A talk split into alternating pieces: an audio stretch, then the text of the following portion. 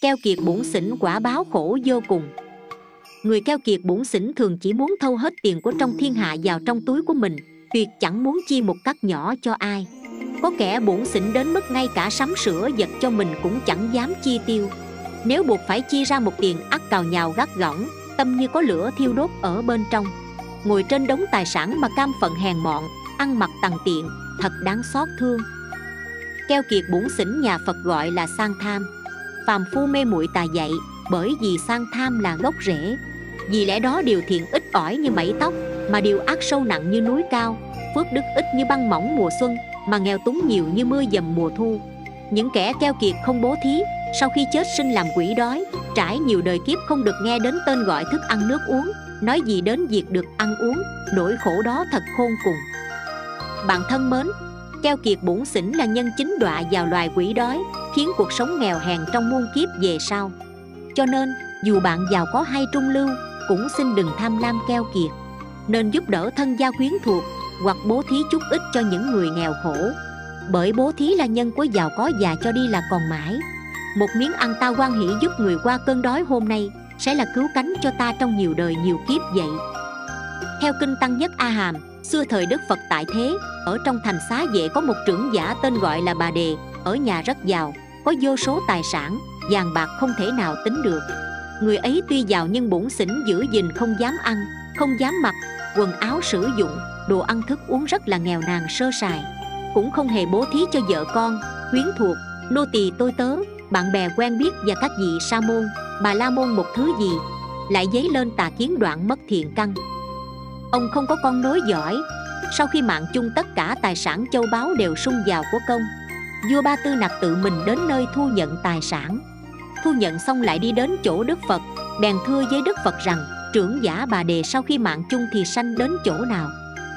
Đức phật bảo với nhà vua rằng, trưởng giả bà đề phước vốn có đã hết mà không tạo những thiện nghiệp mới.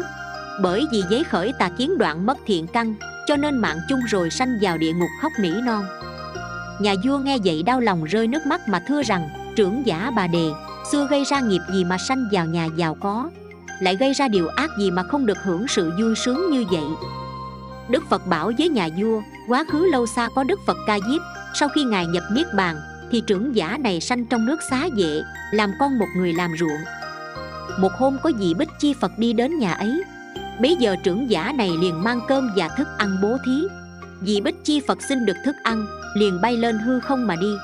Trưởng giả trông thấy rồi phát ra thệ nguyện rằng, giữ thiện căn này, khiến cho con đời đời sinh ra những nơi có nhiều tài sản châu báu, không rơi vào ba đường ác.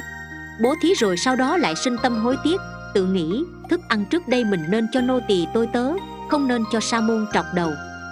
Đức phật bảo với nhà vua, trưởng giả bà đề nhờ công đức bố thí thức ăn cho vị bích chi phật, nên sanh ra luôn luôn có nhiều tài sản châu báu không thiếu hụt thứ gì. Vì sau khi bố thí lại sinh tâm hối tiếc cho nên ở những nơi sinh ra, tuy cuộc sống giàu sang, nhưng không được hưởng sự vui sướng giàu có như vậy. Keo kiệt tiếc rẻ giữ gìn kỹ càng, không tự mình ăn mặc sung túc, lại không bố thí cho vợ con quyến thuộc, cũng không bố thí cho bạn bè quen biết và các vị sa môn, bà la môn. Vì vậy người trí, nghe nhân duyên này, nếu có tài vật thì cần phải bố thí chớ sinh lòng keo kiệt bổn xỉn lúc bố thí chí tâm tự tay mình chân thành đưa cho. Bố thí rồi quan hỷ đừng sinh tâm niệm hối tiếc. Có thể bố thí như vậy thì cảm được quả báo to lớn vô lượng vô biên. Theo kinh xuất diệu, xưa vào thời đức phật tại thế, trong nước xá vệ có một trưởng giả, tên gọi là nang đà.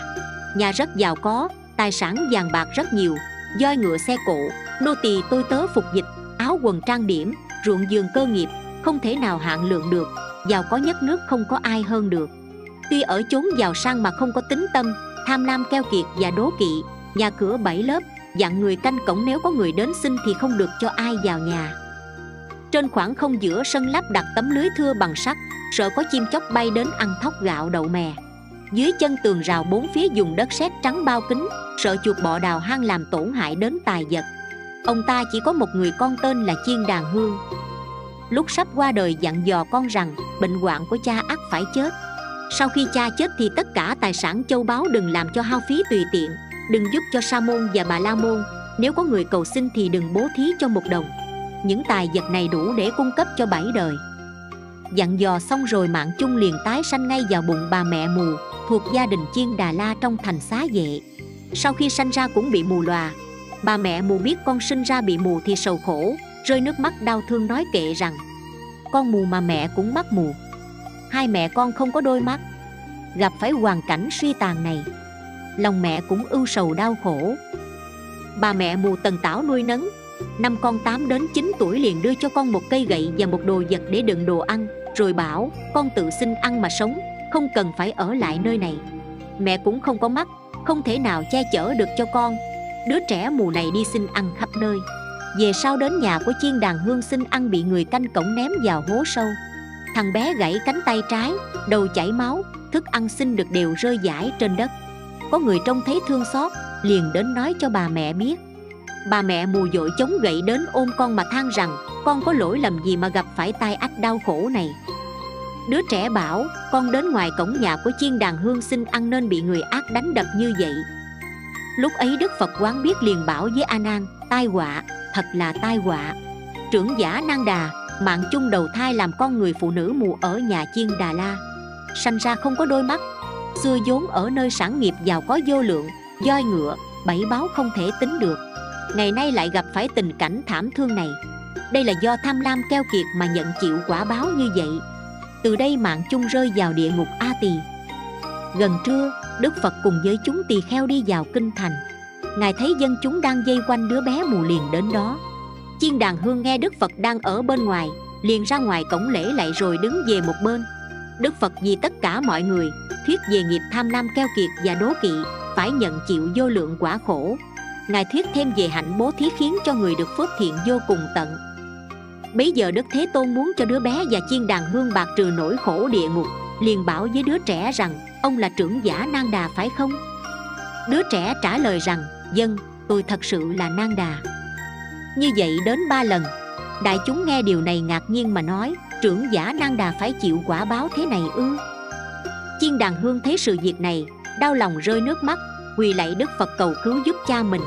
Lại thỉnh đức phật và chúng tăng ngày mai đến nhà thọ trai cúng dường. Hôm sau đức phật đến thọ trai xong liền thuyết diệu pháp cho chiên đàn hương nghe. Chiên đàn hương ngay lúc ấy đạt được quả vị tu đà hoàng đức phật bảo với a nan, nếu như người tích trữ tiền của không tự mình ăn mặc đầy đủ, lại không bố thí, thì người ấy thuộc loại ngu nhất trong mọi cái ngu.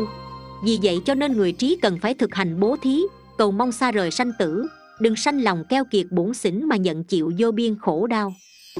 Theo kinh bách duyên, đức phật an trú trong tinh xá trúc lâm ca lan đà tại thành dương xá. Lúc bấy giờ một liên ở dưới một tán cây trông thấy một ngạ quỷ. Thân hình giống như cây cột khô, bụng như núi thái cổ như kim nhỏ, tóc như dao nhọn, trói chặt đâm vào thân thể, giữa các khớp xương thảy đều bốc lửa. Quỷ đói khát muốn chết, môi miệng cháy khô. Hễ nó đi đến dòng sông thì sông quá làm khô cạn hễ trời mưa, nước rơi trên thân ngạ quỷ thì đều quá làm lửa cháy. Mục Liên liền hỏi nghiệp duyên, Ngạ quỷ thưa rằng, Con khác cháy cổ không làm sao trả lời được, Tôn giả hãy tự mình thưa hỏi Đức Phật. Mục Liên liền đến nơi Đức Phật Ngài thuật lại đầy đủ sự việc trước đó rồi hỏi Đức Phật về nghiệp duyên của quỷ. Đức Thế Tôn bảo với Mục Liên rằng, Nay ông lắng nghe, Ta sẽ giải thích rõ ràng cho ông biết. Hiền kiếp này, Tại nước Ba La Nại có Đức Phật xuất thế, Danh hiệu là Ca Diếp. Có một sa môn đi trên đường xa, Rất mệt mỏi vì nóng bức và khát nước. Lúc ấy có người con gái, tên gọi là ác kiến, đứng bên giếng múc nước sa môn đi đến xin nước uống nhưng cô gái không cho, lại bảo, ông khác đến chết tôi cũng không cho đâu. Bởi nếu cho ông thì nước của tôi rơi đi. Sa môn nghe vậy liền bỏ đi. Người con gái ấy tính tham lam keo kiệt. Hễ có người đến xin gì cũng dứt khoát không cho. Cô này sau đó mạng chung rơi vào trong loài ngạ quỷ. Vì nghiệp duyên này cho nên nhận chịu khổ đau như vậy. Đức Phật bảo với Mục Liên, Người con gái keo kiệt ấy nay chính là ngạ quỷ này. Lúc Đức Phật giảng về duyên của ác kiến này, Các tỳ kheo cùng xả nghiệp tham lam keo kiệt, Có người đạt được một trong bốn quả sa môn, Có người phát tâm bồ đề vô thượng. Tất cả đều nghe Đức Phật giảng thuyết mà quan hỷ dân theo thực hành. Trích Pháp Uyển Châu Lâm. Câu chuyện đến đây là hết. Cảm ơn các bạn đã chú ý theo dõi. Nhớ follow kênh mình để được nghe những câu chuyện Phật giáo ý nghĩa mỗi ngày nhé.